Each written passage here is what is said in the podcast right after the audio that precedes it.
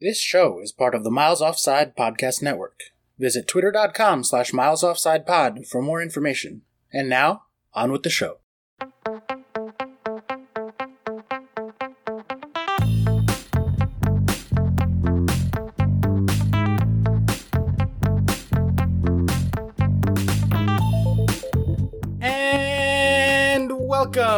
To another episode of the Miles Offside Podcast, where we talk a little bit of football and a whole lot of nothing. My name is Oscar Puente, also known as Footy from Afar, and with me, as always, is my co-host Chuck Bailey, and also, as sometimes usually, super producer Ian Stimson. Hi, boys. Wow, you really took it to heart when I said I wanted this to be a quick one, didn't you?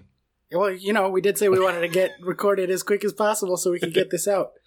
We are getting into it this week with the big old Game of Thrones finale. The show is done. We are all pretty big fans of the show. We did do a Game of Thrones episode during a recent international break before the season started. And with the Premier League season being over, uh, we thought that this would be an interesting time to get into it. We are also going to be releasing a another short pod, so they're both going to be short this week. Uh, we're going to have the Game of Thrones thing just now, and then after that, we're also going to release in a few days a soccer one about the FA Cup final and some big news stories that have been coming out and all that stuff. But we wanted to kind of put both bits of content out there. So without any further ado, gentlemen, Game of Thrones is done. Season 8 is over. Ian, I'll throw it to you first. What is your impression? How are you feeling two days after the end of the show? So, to caveat anything I say, I'm not one of these who gets incredibly upset about something about a show not being great because I've been insulated since Lost. And you have no feelings. I have no feelings. Dead inside. Dead inside art doesn't affect me. No. But I did not like the penultimate episode, not for necessarily the same reasons that everyone else seemed to. I'm sure we'll get into it. And so having that episode disappoint me, I was I think they did a pretty good job with the finale. I don't think it could have been much better than it was based on the position they were coming from, if that makes sense. Okay. All right. And how about like the season as a whole? season as a whole, it's so hard to judge it, isn't it? Just uh, two days after it's finished, but it feel, feels like it was a bit rushed. I don't think I'm the only one to say that. Yeah, a bit. Uh, um, because I think there are certain things that they seem to wallow in in previous seasons and waste a lot of time, and then they're really sort of motored through this one. I think when all is said and done, it will sort of rank, I don't know, midway maybe in the seasons. I mean, it's nowhere near as good as six, but yeah, I I think it was okay All right. Uh, a measured take, which is for now. very rare given what Twitter and the internet has been like in the last couple of days. Yeah.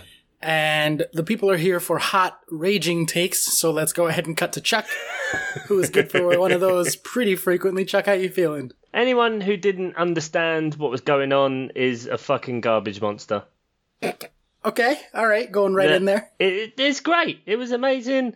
They everything. I mean, I get why people are like, oh, the White Walkers and all this. Oh, you didn't really do anything. Oh, you didn't do this storyline. Oh, write it all again. Like, first of all, like Ian said, don't be such a fucking bellend and not compliment people on such good work they've done just because you, in your blinkered view of this is what should happen, didn't happen, and therefore it's now the worst TV show ever.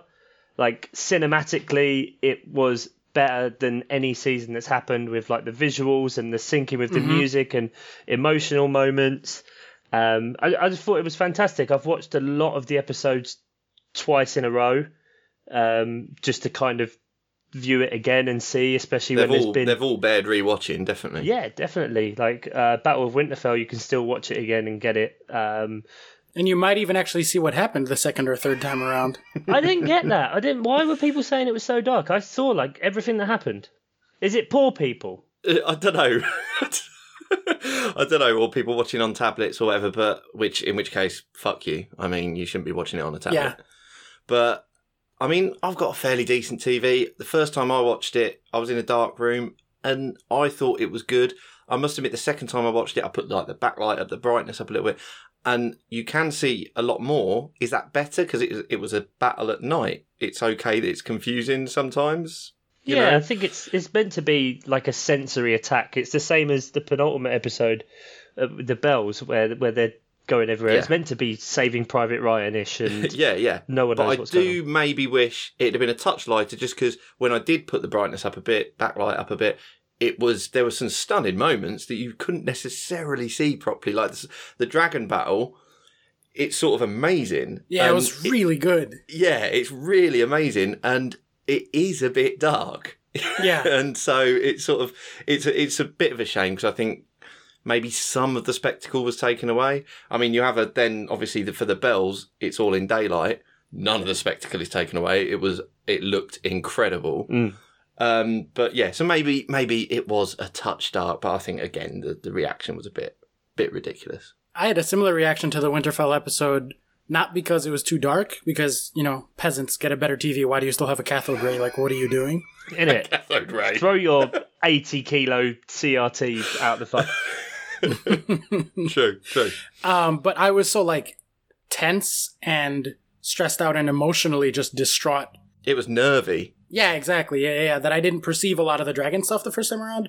And then going back the second time, I was like, oh, fuck, that was really cool. Yeah. How they the with the fog and everything, and get, like realizing that they've totally lost perspective of geography and everything was was really well done.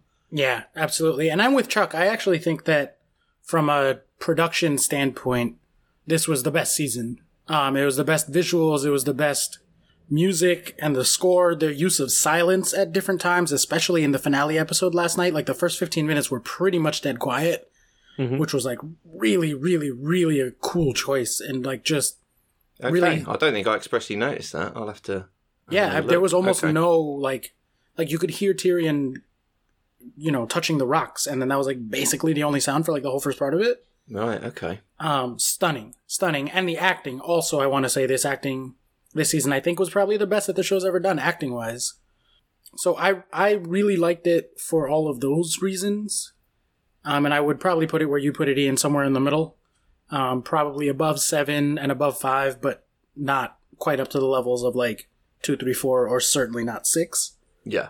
but that being said, as an ending to the show, I have significantly more problems.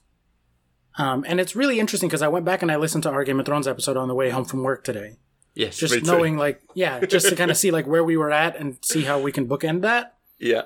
And one of the things that we were, one of the points that we were making was that what we like about this show is that they don't give a fuck about what you've invested and what your expectations are. They're like, no, fuck you. This is what we're doing. And sometimes that's going to be upsetting to you. And sometimes that's a smack in the face and surprising. And we like aggressively praised that in the lead up to this season. And then as that continued to happen over the course of this season, certainly most of the internet was on fire. But I too was like, I, I was confused and conflicted about a lot of things. I liked what they did with most of the characters, with the exception of two, like, really, really, really big things, which is Jon and how his, like, his whole storyline kind of was a damp squib at the end, and then Bran coming out of nowhere for. Well, it know- didn't come out of nowhere. Ian told us on our Game Well- of Thrones pod that it was going to happen. Mister, Boy, did we dismiss that. I only predict based on betting odds over there. yeah, I think I fucked up there. Really, I should have. When I saw those betting odds, I should have realised that they obviously knew something. Really did fuck up. Well, especially when it's something like that because it's set. It's not like a football league where there's 38 games, etc., and it can go everywhere. Like if it's written and filmed, someone knows what happens. It's like people that bet on wrestling. Like it's just dumb. Uh, yeah, that's that's my bad. Sorry about that. um, but yeah, as a little reminder, then this is this is uh, our reaction when I said that Bran was with with the bookies more than fifty percent to be ruling Westeros at the end. More than 50%. Fuck me. But fifty percent to be ruling at the end is Bran. What? What? Get out of here. Fuck here. out of here with that. He wouldn't rule. No, not watching Zero percent. He can't even walk. He has Zero fucking He has no interest in ruling. I am mad at whoever made these. That's such a dumb fucking answer. That's so stupid. It would never happen. I mean, could it happen in some form or other? Because there's no. I mean, I'm quite glad that it's actually Emily that comes off worst in that little clip, so that's okay. Yeah. we know Oh nothing. dear. I mean, it was.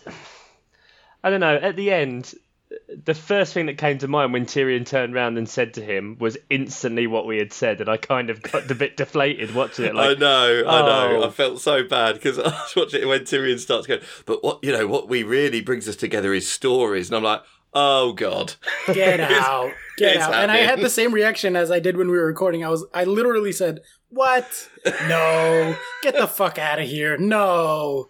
Yeah. So, like, while, while word he, for word. while he comes oh so close to naming him Bran the Cripple. Like, what was that all about? Bran the Broken. Like, Bran the Broken. Savage Jesus roast. Christ, Bran the Wheels. Like that's that could have been the next one. Like, King of Hot Wheels. So so here's the deal with that. Is that they you know, this has been the discourse all season long if you've been keeping up with the nerdy stuff or listened to the Nerdy Nerd Chronicles, plug, plug, plug, is that they don't seem to really like the fantasy elements. They don't know what to do with like the really, really high fantasy stuff, the Tolkien stuff that Germ loves. Like this was started as a tribute to Lord of the Rings for George R. R. Martin. They sidelined Bran for long stretches, like he was out of all of season five. Yeah. Uh, if you can hear noise in the background, that's construction being done on my house. So just try to it's Ignore not. that. Is, is Emily still wailing in the background because yeah, of Bran? exactly. Oh, Bran the Builder. Bran is on the Iron Throne. it that's that's pretty much what it feels like. That's what's going on in my soul as well.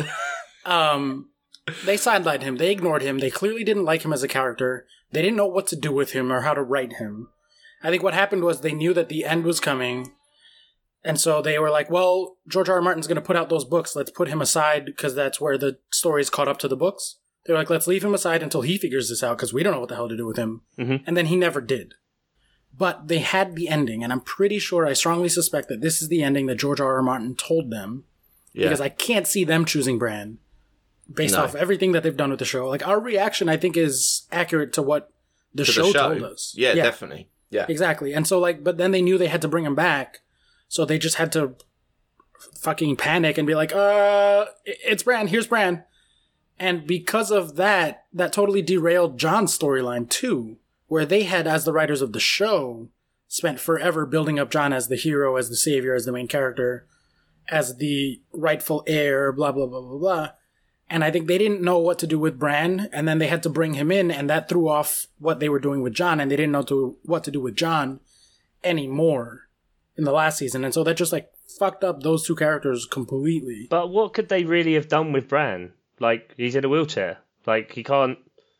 Fight. See, you know when it's when it's when it's all revolving and and climaxing with battles and that kind of stuff. What what more can you do? I get why some people might feel a bit like it's odd because it's just like Bran's there for a bit and then he's sitting in front of a tree and then the Night King comes and Arya kills him and then he's gone and then all of a sudden he's at the but it's the Dragon Colosseum bit. That's where they had the meeting, right? The same as same Yeah, place yeah, yeah, where the they had Pit. the the meeting with Cersei and that she first saw the the White Walkers.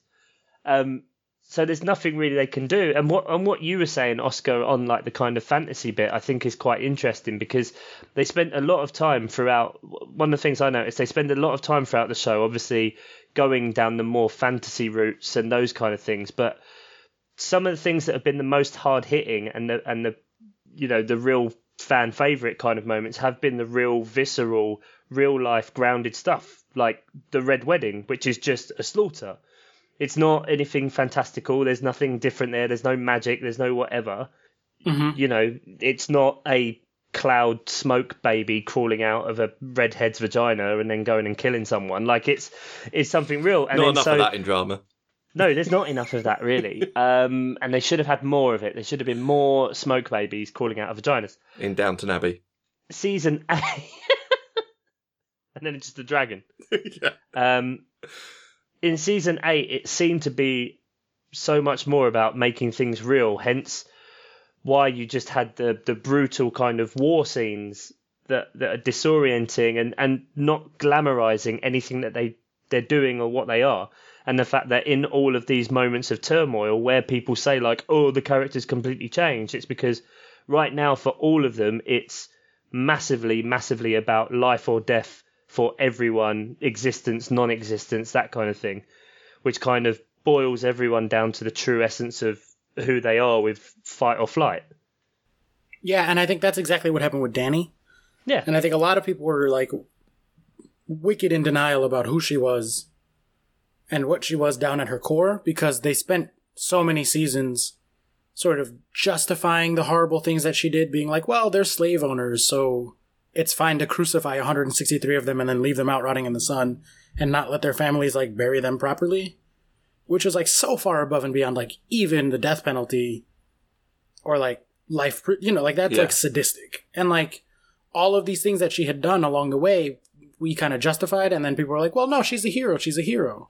Yeah. And they had her like repeatedly go to be like, nah, fuck this, I'm gonna go burn everybody. And then someone would be like, no, stop, take a breath. It was just one by one, all of her safety mechanisms just were killed or, or left, you know. All started performing badly, like Tyrion, so she possibly didn't trust him anymore. Yeah. Right, exactly. And I think that this was her finally like I didn't take this as a change in her character as much as a like actualization of her true self. Right. Like she spent years trying to be this and then fighting against her nature and being like, I shouldn't maybe slash other people don't want me to. when the chips are down, you become who you are. Like that's it, and it just comes to the fore, which is why people say it's quite quick. But Dany's been mental shitloads of times. Like she went off loads. There's there's at least four or five moments where she's shouting at people to burn her enemies in their iron suits and lay waste to their towns, etc. Like it's Yeah, the idea that it comes out of nowhere is ridiculous. And my my main problem with episode five isn't what everyone else's seems to be, which is sort of Dany's uh, changing. But there are problems with that in that she seems to accept Tyrion's plan or whatever it is of the bells ringing, surrender. You know, she seems to nod to Grey Worm. Fine, we'll agree that then. The descent into madness, like true madness, because we're talking obviously practically genocide Yeah. is yeah, yeah. quite quick. Now that's mainly, I think, because of there only being six episodes in this season, but that's their choice. So they, Yep. I think they should have mm-hmm. done better with it.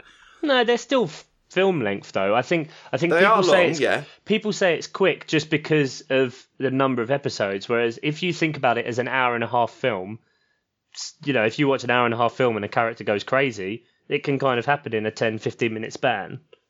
True, but HBO were willing to give them as long as they wanted. I mean, they they could have had another season. I know they the the discourse is that they were getting bored with the show, want to move on to other projects and that. But I also find that almost a bit hard to believe because this is what they're going to be known for, you know. So I, I can't believe they just suddenly got bored of it and said uh, whatever. They're probably fed up with not having the source material given. Well, them. yeah, that they signed up for an adaptation, which they're not doing. So yeah, that's yeah. So gonna, that's going to be yeah, annoying. You you sign up for the adaptation. You say you're going to get X amount of books and make Yeah. a thing, and then the guy doesn't write it for years. Then you have to drag certain aspects out because you don't know about characters, and you're like, oh fuck yeah, this. which is not cool. But so it, it, but it does feel a little bit quick that we go from Dany sort of getting yet again sort of rejected by J- Jon when halfway through kissing her, he seems to remember, oh shit, you're my aunt. Look, she came to terms with incest. Like that was the key. That was the key moment where you knew it was wrong. Um, when she found out in like episode two. But then the opening, yeah, but then the opening of episode five, she's you know sunken eyes, white pallor. To you you know, oh right, they're telling us she's full on lost it. So the what my problem isn't from the start of episode five to her losing it. It's just it's almost from the end of episode four to the start of episode five. She's not eating. She's completely sort of like she looks totally different. And then my other problem with it is the point at which she decides to go nuts is when they surrender. She's yeah, got that's weird. that's really odd. Like, so the bells are ringing, they're surrendering, throwing down swords. This is when I'm going to murder all the men, women, and children in the city. It's really odd. Like, she had that dragon. We saw how powerful it was. It was insane, which makes me wonder why they just haven't. She just hasn't gone up to the Red Keep in the first place and just Well, that's what she keeps saying she it. wants to do, and everyone's like, no, no. And she's like, wait, now can I burn everyone? The Red No. Keep specifically, like Yeah, she, yeah, I- yeah. you know, she could have just flown over and done it. I mean, like she just blasted through the ballistas or scorpions or whatever they are.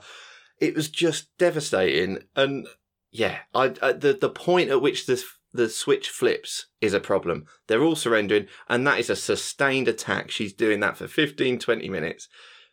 It just felt like it was the the wrong time for the switch to flip. So I think two things to what you were saying, Ian. One is that the between the episode four, end of episode four, and the beginning of episode five, you're like, oh, I don't see how she got to like completely letting herself go and being like in this horrible dark place. Yeah, You got to remember that she literally thinks of those dragons as her children, and one of Yeah. those children got murdered in front of her as a surprise. Like she wasn't expecting to that everyone. That's not a good surprise. and then like no not and then like very very shortly thereafter her best friend got murdered right Yeah. so like that's a rough week like i think most people would go into a funk after that week Yeah, yeah, and but then I almost felt like because um, when Missandei gets executed, like again, just jump on your dragon, do it instantly. It Yes, just feels like just like you know, yeah. you you're that's the moment you go mad. You don't go, you don't go home, stop eating for a bit, you know, burn a bald guy, and then decide to go over, go through the motions as if you're just just a, doing a sort of standard battle with a dragon. And then just go mad. It just it was just the point of it. That I think it's the internal conflict is just over and over and over again, isn't it? That she's trying to fight. You know, Varys says it tons of times that every time a Targaryen's born, they flip a, the gods flip a Yeah. coin and the world holds its breath. And so I think for so long she was fighting the fact that what she is is a conqueror. She's not a ruler. So she doesn't know. It's almost as if like being in charge of all those men, women, and children. She couldn't that was another kind of stress, which then meant that she was just going to burn them all alive because she knew what would happen and that she can't handle it anymore. You look at what happened when she's Yeah, she always struggled with Meereen and that. with, with yeah. Meereen, you know, she gets rid of all the slavers, sorts out in Slavers Bay, they revolt against her. Right, she's in charge. And the only person that can actually keep the peace for a while is Tyrion when he's in charge of it. And and not her. And all she's ever been able to do is go somewhere, basically lay waste to it, be called Mhysa, Mhysa, Mhysa, and then, you know, she fucks off somewhere else again. So I think that's a kind of element of it that's that's downplayed, the fact that she was never going to be a ruler, especially if you look at it from the history point of view. You know, Yeah. the last one to take the Red Keep was Robert Baratheon, who was an absolutely shit ruler. yeah Um, and, and just awful. Before that, obviously, it was the Mad King, but you know he was mad. But then going back to is it Aegon Aegon Targaryen that took yeah aegon the conqueror everything? Yeah. So there you go, called the Conqueror. Conqueror, and came in just with dragons and burnt the fucking place. Then so it's just kind of history repeating itself, and I think it's the fact that you know she went there to break the wheel, but really she is still just the wheel. I definitely see your point, Ian, and I, I don't disagree. Look, I'm gonna go to the fucking grave defending this show and defending this season because I think people are wildly overreacting. It's a lot easier to defend than Lost, though. You've got to admit that. well, I don't even bother defending Lost because I just get angry with how like little people want to hear me out. I'm just like, yeah, I don't want to talk we about definitely need to do. We we will. Yeah, We'll get to that it- put a pin in someday, it, 'cause Ian. We'll do that. That'll be our last ever episode because after that we will like never record again because I won't be able to have a conversation with you again after that. It's gonna get real ugly. So we're saving that. How many episodes of Lost were there, Oscar? 117. Ah, f- ah, fuck! I can't watch that. It's a it's a big commitment. It's a big fucking Yeah. commitment. Yeah, I'm gonna rewatch it soon because I because it's been a while and I miss it. But Some great television. Yes. definitely. so sorry to go back though. I will go to my grave defending Game of Thrones because I think there's been overreactions, but I don't want anyone to think that I unanimously loved everything that they did this season. And one of the weird things they did, I think, is when she chose to go full Sith, let's say, full evil, right? because it is weird that like they just uh, surrendered. She's sitting there, and then like she stops for a second and then goes. And I think there's a lot of very easy fixes, like she just never stops in the first place, or you know maybe someone throws something at her and she's like, "Oh fuck you guys, fine." Or you know whatever. Uh, there was a million little things they could have done. They could have saved Rhaegal dying till that moment and then have her do it then. A hundred percent. That would have totally solved that Right. problem. I think. You know. It's not that it was bad for me at least. It's that they are better than this. And like yes, they are adapting a work that they shouldn't that they were supposed to be adapting now they're writing. And yes, we got a lot of hours here like it's not actually 6 episodes, it's like 8 episodes worth of hours and stuff, but they're they themselves, even though they're not doing the job that they originally signed up for, are better than this season. This season felt sloppy in a lot of ways, even judging against just themselves and their ability to do things. And I think they needed one more season to like really do this well and to like close it out. And people would still have hated it in a lot of different ways. People would have hated the Bran thing, which I don't like the Bran thing at all. But like it's I can see it. I get what they're going for, but they needed more. I needed to know like like we still don't know what the fuck is the deal with his three eye raven powers. Can he warg into a dragon? like when he it- says well, I'm yeah, going to was look that, for the that dragon. the insinuation that he's like, I'm going to go find him. Like, are you going to become a fucking dragon? Could you have become a dragon all this fucking time? because that would have been something you were like saying, "Oh well, what would they do with him? He's just gonna sit there near a tree." I'm like, well, if he can fucking warg into a dragon, he could have done some cool shit there. He literally is the only person who has ever warged into another human, and he fucking time traveled to do it, which also had never been done. And then they just never came back to that. And like, is he immortal? Because the other one kind of seemed immortal. So is he like actually king for forever now? Like, did they just elect someone who's going to be king for the next 10,000 years? I don't know. He can potentially live for thousands of years. He can walk into and be and control potentially whatever he wants to control. He can time travel. If something's gone wrong, he can just go back to the past and maybe fix Hang it. on. I mean, Hang on. This is X Men. He's fucking Professor X. The rip-off merchants. Oh my god, it all makes sense now. crossover. This is how it would go. Game of Thrones, X Men, House of M, House of Bran, that kind of stuff. Ah, don't say House of M, because that's going to be a whole thing.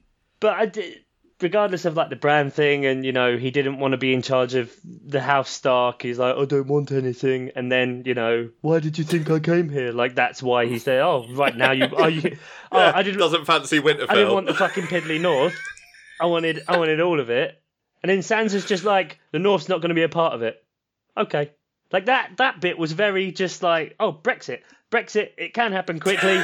Typical North wanting to be apart from all of it. Um, it, it was just a bit weird. But I liked the fact that you get to the end and you see it's all the kind of Stark kids back together again, but grown and actually getting to kind of what they what they wanted in the first place. You know, Sansa always wanted to be the lady, and now she's the queen in the north. Arya always wanted to be kind of explorer, whatever. Christopher Columbus. Huh? Christopher Columbus. Christopher Columbus. She's going to go discover the potato. Um, It was so. I thought that was weird. So why No, don't we I go? think that's good for her character. I think she always wanted. The thing that she wanted more than anything was to do whatever the fuck she wanted to. On a whim. She just wanted to be free to make choices. And like, you, you gotta remember, she was like fucking 12. And I was like, yeah, fuck it, I'm gonna get on a boat and go to a completely different continent and see what the hell's up over there. Like, that's, that's an adventurer's spirit from when she was a very, very young age. She was like, nah, I'm not trying to be in a castle. I'm not trying to learn how to sew. I'm trying to be out in the woods and figure some shit out. Like she's Bear Grylls, basically. she learned how to be a faceless man, and then went, "Fuck you, I'm keeping my name," and then just like bowled out. Yeah, she just is like, whatever you want from me, I don't care. I'm doing what I want. And now she's like, I'm going west. Fuck you guys. Do I need a reason? No, it's what I want to do. That's very Arya Stark. Just get Bran to have a look at what's over there. See, that's the thing. We don't know about his fucking powers because maybe he can only see things where there are weirwood trees. Like, and I don't want to go full nerd. That's like, if you want that, I have a whole separate podcast for that. We get into every little super nerdy detail, right? I'm not going to do that here, but there are a lot of different questions about his powers, and maybe he could go west and see what's going on. Maybe he can't. We don't know how they fucking work. But I don't know. I like the Arya thing. Okay, so why don't we sort of briefly go? I mean, we covered Dany, but why don't we just briefly go character by character? Because my problem with Arya wasn't just the sort of last shot of her going off in a boat. I didn't like particularly the sudden in the map room. The hound just goes, "Oh no, you don't want this. Off you pop," and I think I I know that then led to Clegane Bowl. And sorry, I didn't do the air horns. Um, and but, which was visually fantastic. It was like a Um, video game. It was like Street Fighter. Yeah, it really was. It was great. But I just feel like that.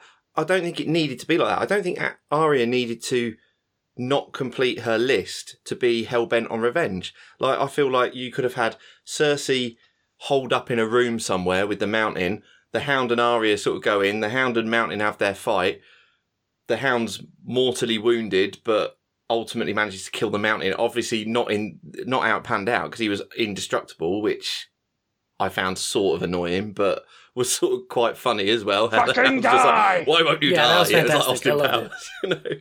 But like, I, I feel like there was, and then Arya kills Cersei, and that gives her peace. She's well, happy. did you not like then Cersei and Jaime dying together in that sort of moment? Because I found that to be a very moving moment, a beautiful moment.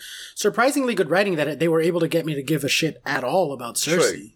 True, you're you're right there. That unbelievably after what Cersei's done, you still like because she's going. I don't want my baby to die, and it it is a good moment, and they've loved each other for seasons, you know, for years, ever since the womb. We get that, but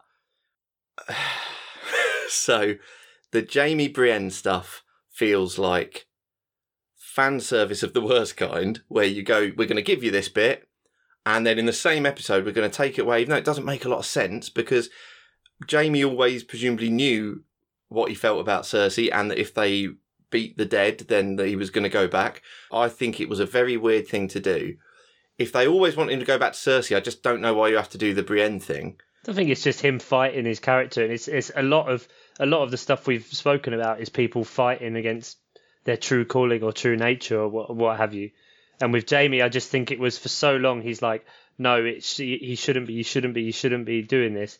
But ultimately, again, like you said in previous seasons, that he would literally kill everyone in the world until it was just him and her. So Yeah. it does kind of make sense that at the end, for those two, it was just the two of them. And I think again, I just think they could have done it better. So, like you say, you, you you're right. He's a, a horrible figure for the first couple of seasons. Then he sort of starts to redeem himself, but then it just goes off a cliff in that last sort Well, of. I I took it this way.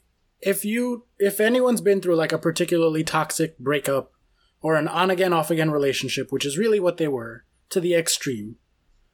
There is a moment where you just broke up with someone, it's been a couple of weeks, you go out, maybe you have a good date, and you're like, wait a minute, this is actually kind of a good thing. Now I'm freaking out. I need to go back because like this could actually mean that it's actually over and I don't know if I'm actually ready for that.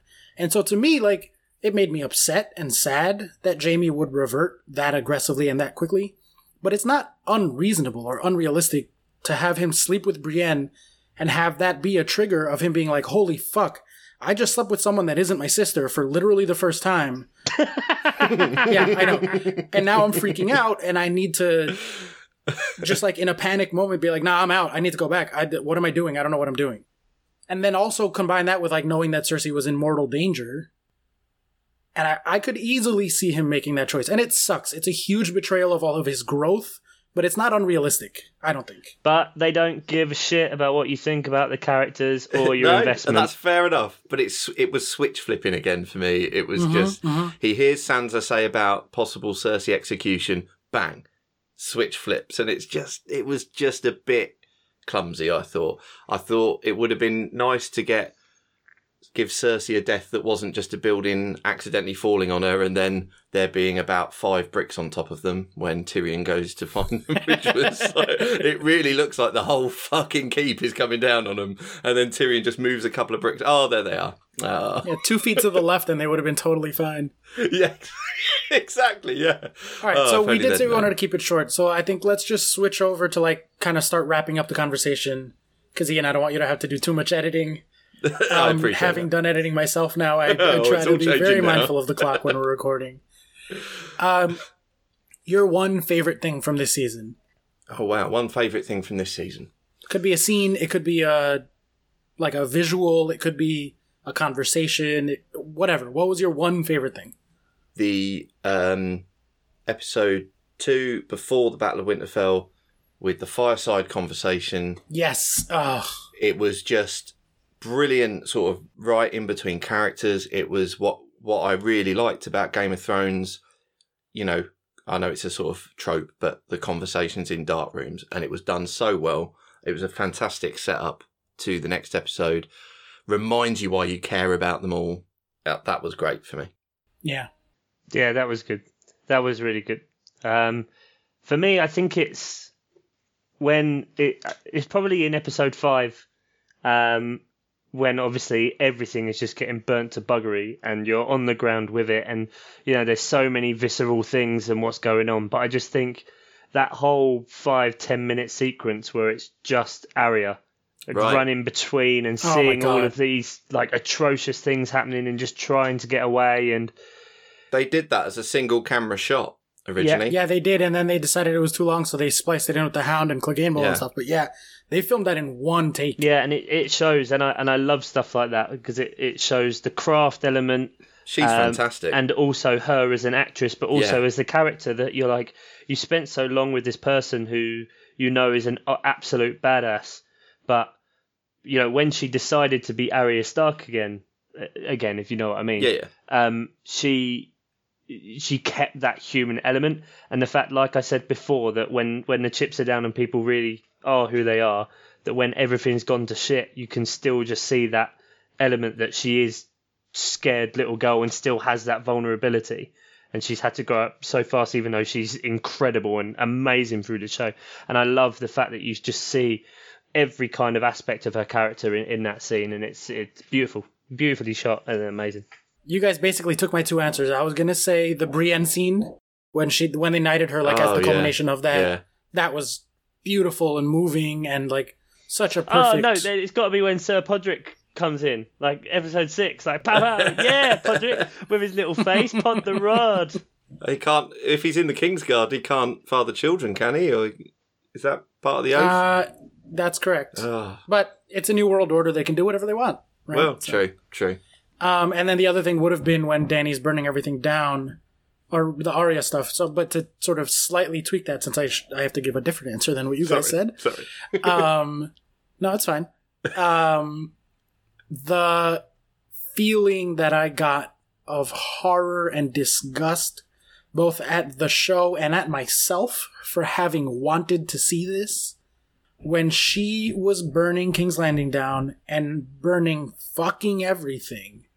And like seeing the children and seeing the peasants and seeing the people running away screaming in horror, like when listening back to our earlier Thrones episode, how we said that one of the best things about this show and one of the things that makes this show particularly unique, even compared against all other, you know, all time great shows, is its ability to shock us and to just be like very viscerally upsetting. We talked about the Red Wedding, all of the things that had happened over the course of the years. This was like the ultimate version of that. It was like I went into that episode being like, "Sweet, I'm gonna get some dragon shit. She's gonna burn everything. It's gonna be so cool." And then they gave it to me, and they gave it to me so hard that I was like, "Nope, I don't. No, uh, uh, uh. I take it back." And so, like, that's such a perfect moment for this show, and a perfect encapsulation of what made it such a fascinating thing to watch for so many years. It, I mean, and just from a technical point of view, it was spectacular. I mean, the going through the the scorpions, going through the towers of Red Keep, just it was it Yeah. was visually stunning. and it and really was. I liked the the matching up with as she comes through uh, the front wall um, of King's Landing. It's very much like the Night King coming through the wall in the north and kind of just Yeah. cutting through out of nowhere. And uh, yeah, I like that the the kind of symmetry with with They did a lot of that. They did a lot of that. There was a lot of shots that echoed back to season one Yeah, or season four. clever. Um, so to, to wrap up this conversation because we are at the forty-ish minute mark, so let's let's keep this relatively short and wrap it up from here. Ideally, he is going to write those books. I think he is like now has renewed interest in actually doing it. Maybe I'm lying to myself and hopeful, wishful thinking, but Are you a book reader, Oscar? Are you fully? I've tried a few different times to read the books. I never quite get all the way through can't do Right. Okay. because I don't have a lot of patience for dense writing like that. So I've never been a fan of Dickens. I've forced myself through the Lord of the Rings books once. And this is coming from a massive Lord of the Rings fans. Like I literally have Elvish tattooed on me, and I still think it's hard to get through the Yeah, books. plastic fan. Yeah, exactly. um, but the books are probably, hopefully, gonna get finished. There's prequel shows and sequel shows and spin-offs and all that stuff. Going forward, what would you like to see more of, or What's west something of different? Westeros and boobs? There was a distinct lack of boobs in season six. They got Okay. a social conscience, didn't they? But you want to see Arya the Explorer? yes, but she's like, yeah, and she can do like four four breaking cuts to camera, where she teaches you Braavosi or something. I don't know. Uh, okay, so Chuck wants to see boobs and Arya exploring adventures. boobs. Ian, what do you want to see? Um, well, I mean, the, the prequel that, that has been announced is it that it's like thousands of years before? Yeah, it's the first long night, the Age of Heroes, they call it. Yeah. So Bran the Builder, the original Bran. I mean, as you say, it's such a dense text, and with that sort of history, I mean, that sounds pretty good to me. I mean, we might actually get some real sort of Night King answers or whatever from a from a prequel that's thousands of years in the past. So, I mean, and, and as long as nothing features Sam because he's a prick. Grand Maester, Grand Maester Sam. Ooh, I wrote a book. Oh, come on, you fucking Lord of the Rings ripoff. He didn't even write the book. That was a bit cheesy. I did the picture. Slughorn wrote the book. and Slughorn thought wrote it. it was a bit of a shit eating move as well to go, oh, you're not in it. Just really horrible. Talk about punishment for Tyrion. Yeah. All right, I, I would love to see some ancient, so old old timey stuff, and especially like more of the White Walkers and what the fuck their deal is, because they completely disregarded that so much. Yeah. Um, is that what you want out of the prequel show? Is like more White Walker stuff, or just Absolutely. And yeah, I, I would like because I lo- I do. Even though there was mild disappointment with episode five, although I thought the finale was good. I think as a show, it's going to stand up. When you rewatch it, it's going to stand up. So anything that sort of fills that out, I wouldn't like a prequel that sort of involved the characters we've got as they are. But anything that sort of fills out the history and yeah, the White Walk thing, because as you say, the fantasy element was thrown away a bit. Um, you know, all wrapped up by episode three of this season, which I think it had to be, so as the politics and war of, among the humans could happen. But yeah, I would definitely love that. So I'm all for that.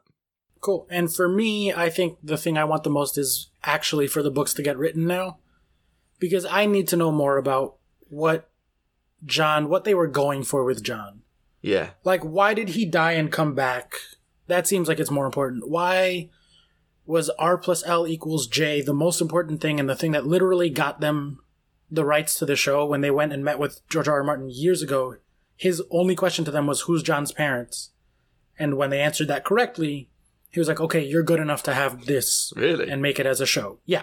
Did Literally, that. that's what got them the show. I did and that all that. came out for like nothing. Like, what? Yeah. Why does it? Ma- I mean, is the show that different? sort of slight more motivation to it was I, I felt the motivation f- f- almost was like kill or be killed rather than you can't let this tyrant because when I was watching the finale sorry I'm hijacking the, your ending here sorry but the first bit of the finale that made me go oh no was when Jon and Dany were kissing I was I took that on face value. I didn't maybe see it coming when I should have. I was like, oh, really, Woody? And then he kills her, but I didn't know whether it was more kill or be killed because everyone was telling him you're going to be a threat from now on. You're going to be a threat, or was it that he sort of was doing the right thing and getting rid of a tyrant? I don't think he would kill her out of his own self interest Yeah. because I think he's shown in the past that he's willing to But die then for that the seemed right. to be the message everyone was giving him. You're yeah, gonna, you know, I think he did it knowing that he had to stop her. She's my queen. God, yeah. Jesus Yeah. Christ, drink every time you hear that. Fuck. Look, I don't know what the plan was for Jon in George R. R. Martin's vision and in his story because he's like the most important character, I think, to George R. R. Martin at least. But it wasn't what we got, no, and I and I I need to see what the deal was with Jon. yeah. And with the POV chapters way of writing, that will be really interesting. Exactly. Yeah. All right. Well, I think that about wraps it up for our Game of Thrones conversation. Hopefully, you guys enjoyed it. Um, and we're gonna call it an episode there, and then look out later in the week. We will have some more traditional soccer stuff to talk about. So, thanks for joining us, and see you in a couple of days. Say bye, Chuck. And now our watch has ended. No. And Ian. And now our watch has ended. and we'll never see its like again.